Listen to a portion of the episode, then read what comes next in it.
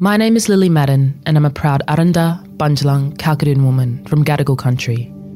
The Daily Aus acknowledges that this podcast is recorded on the lands of the Gadigal people and pays respect to all Aboriginal and Torres Strait Islander nations. We pay our respects to the first peoples of these countries, both past and present.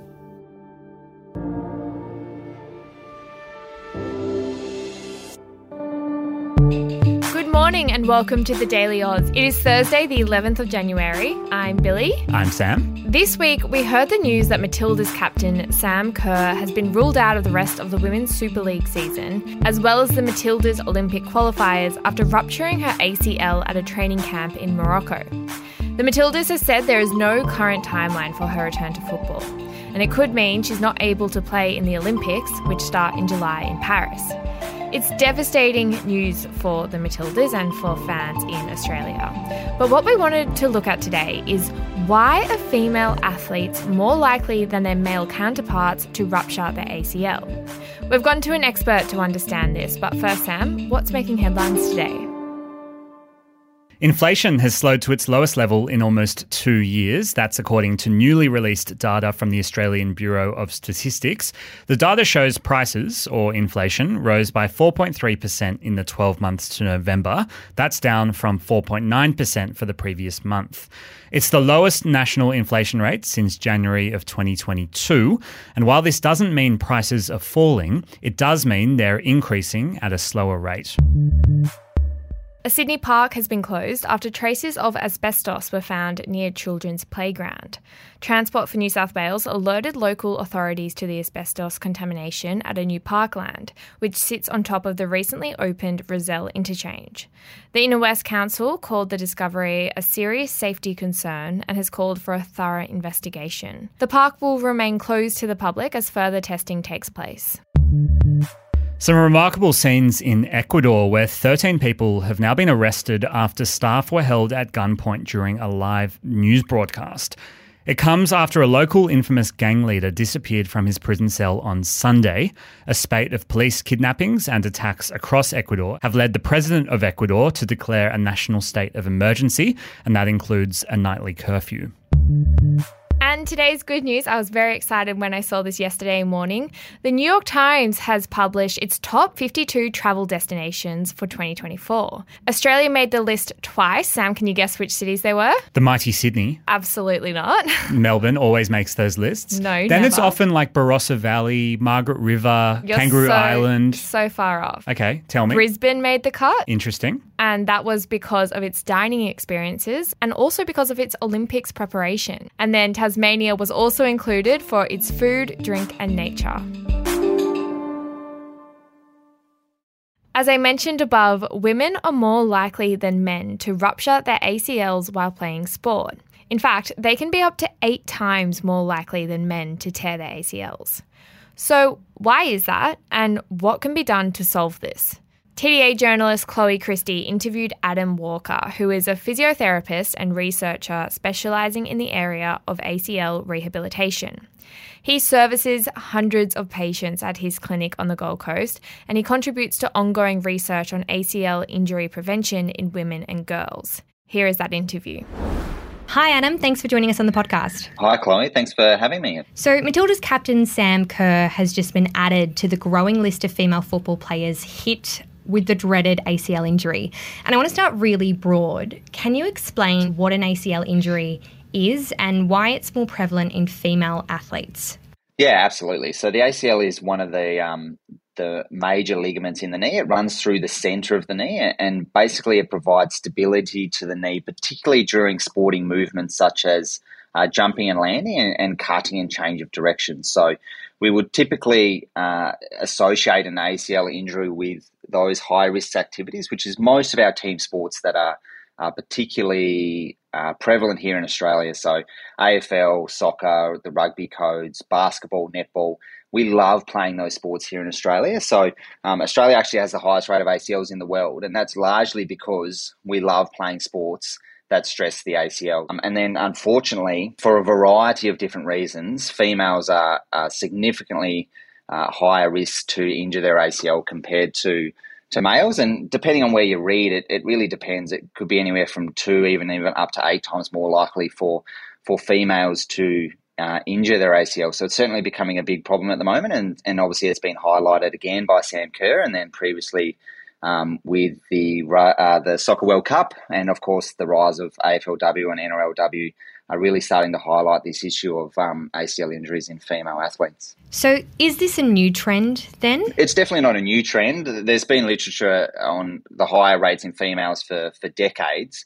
Um, but I think it is that that exposure that we're getting now to female sports, and in reality, the rise in female sports participation has just been astronomical, particularly in the last five years. So, um, and the sponsorship and exposure in television rights and and female athletes getting more and more known um, to the community, which is obviously a fantastic thing. That it's just really highlighting the issue. So it's definitely um, not new, but it's um, it's hopefully this increased attention we can actually start to take some steps forward to to change it for the future. So you said there were a variety of different reasons why women are at higher risk. Um, first, I want to focus on the specific biology we have that makes us more prone to these kinds of injuries. Can you talk me through that? Yeah, absolutely. It's probably important to highlight at the start that it's not just how women are built, and there is more and more evidence growing that's now considering more socio-cultural, environmental, and kind of gendered in, environment that women grow up in that also uh, influence their injury risk. So I'm sure we'll touch on that. But from a biological perspective, we've got changes in the shape of um, a female's uh, hip anatomy that is different to males that makes predisposes them uh, to getting into positions associated with an ACL injury occurring. So that's typically um, a wider hip and what's called a Q angle, where, the, where there's a difference in the angle from the hip to when we draw a line down to the knee. Um, which has been associated with ACL injury. Um, so that's one side of thing is the, the bony anatomy of the hips and the knees of, of women. And the second side of um, the biology is the hormonal factors, which is getting also getting a lot of attention at the moment. Um, and there's still a lot of questions around the influence of the menstrual cycle on on a female's injury risk and how those variations in hormones through the cycle influences a person's risk um, to injury. So it's a little bit hard to say on that front, but um, there's a lot of good people doing research in that area that can hopefully provide um, some answers. The, probably the third thing in from the biological is that physical aspect. That is that typically females are generally um, uh, not as strong and not as powerful as uh, males, and have that strength around their knees and, and in their lower half of their body compared to their male counterparts. That may also predispose them to ACL injury. What's the role of the external factors? Like, I'm thinking the fields that women are playing on or the shoes that they're wearing. What kind of influence does that have on injury? Yeah, so we're just starting to get some footwear being released by the big companies now that is like football boots, those kind of things that are specifically designed for for females and female feet. And there is some evidence around um, how the traction of the boot and, and the surface that they play on influences um, somebody's risk of ACL injury. Generally, the more um, the higher the traction of the surface, the greater the risk. And certain studs and certain designs of boots are, are definitely associated with an increased uh, risk of injury. Um, that ties into the playing surface with the type of surface and the facilities available to female athletes. Unfortunately, they are often certainly at the community and the amateur level, uh, are playing on more suboptimal fields than their male counterparts, which may also um, increase their exposure to um, suboptimal playing surfaces from a traction perspective, or even just the continuity of the of the surface um, compared to other grounds available to um, to males. And is the reason they're playing on those less optimal playing fields or have don't have the boots is because of funding reasons? Am I right in thinking that? Yeah, generally across all codes, the male uh, version of the code is obviously still prioritised, and, and that's where most of the the funding and the revenue generation is is from, and where there is greater levels of participation as well. So um, clubs will naturally have that bias towards the areas that either generate the most revenue or have the highest number or highest level and highest number of participation. But um, hopefully, obviously, that's going to change with time. If we look specifically at someone who's just like Sam Kerr, who's just been told they have ruptured their ACL, what does recovery look like? So it's regarded as one of the most devastating injuries in sport, um, and for good reason uh, as well, because the amount of time loss required after the injury and the rehab after the injury is just is significant. So most people will um, have 12 at least 12 months out of sport. Um, some people may return sooner. Sometimes it takes people much longer to return to sport. But generally speaking, most people are looking at 12 months out of sport. Um, after somebody injures their ACL, there are a couple of different ways that some people can go, but the majority of people in Australia are still getting surgery. So, if Sam was your patient, would there be any way that she'd be ready to play for the Matildas at the Olympics in July? It seems very unlikely at um, at this point. There is case studies um, um, at the professional level. Anything is um, possible when the uh, Winter Olympics roll around every year, we always hear these crazy stories of skiers and snowboarders who have um, injured their ACL weeks before or months before the Olympics and um, have gone. And um, I've certainly seen other people in summer Olympic sports that have gone and done that. So I do understand a lot of your research focuses on ACL injury prevention in women and girls specifically.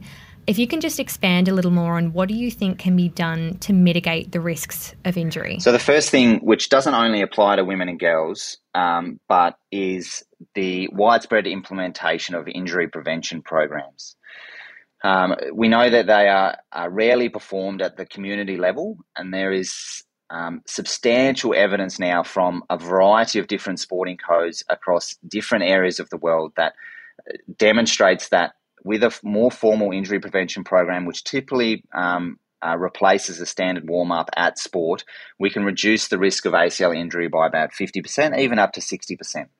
So, just um, the simple uh, training of um, staff, coaches, parents, volunteers at, at clubs and um, sporting grounds from the junior level through to uh, semi professional um, sport can go a long way in reducing uh, ACL injuries. So that's the more practical side on the ground is where we're at. Then um, we've uh, at the top level of that, then we've got funding of research into to women and ACL injury, which will hopefully then be able to feed down the evidence, which will support the greater financial funding to help uh, women with exposure to uh, higher levels of training uh, development and facilities and those those factors that we've um, touched on so far. Adam, thank you so much for jumping on the pod today. Thanks for having me. I really appreciate it. That's all we've got time for on today's edition of the Daily Aus. A really interesting discussion there between Chloe and Adam in what is a big area of sport that's growing in front of our eyes. If you've got any comments on today's podcast or some further questions for us to dive into, leave a comment if you're on Spotify. You can always hit us up on Instagram as well. We'll be back in your ears again tomorrow morning. Until then, have a great Thursday.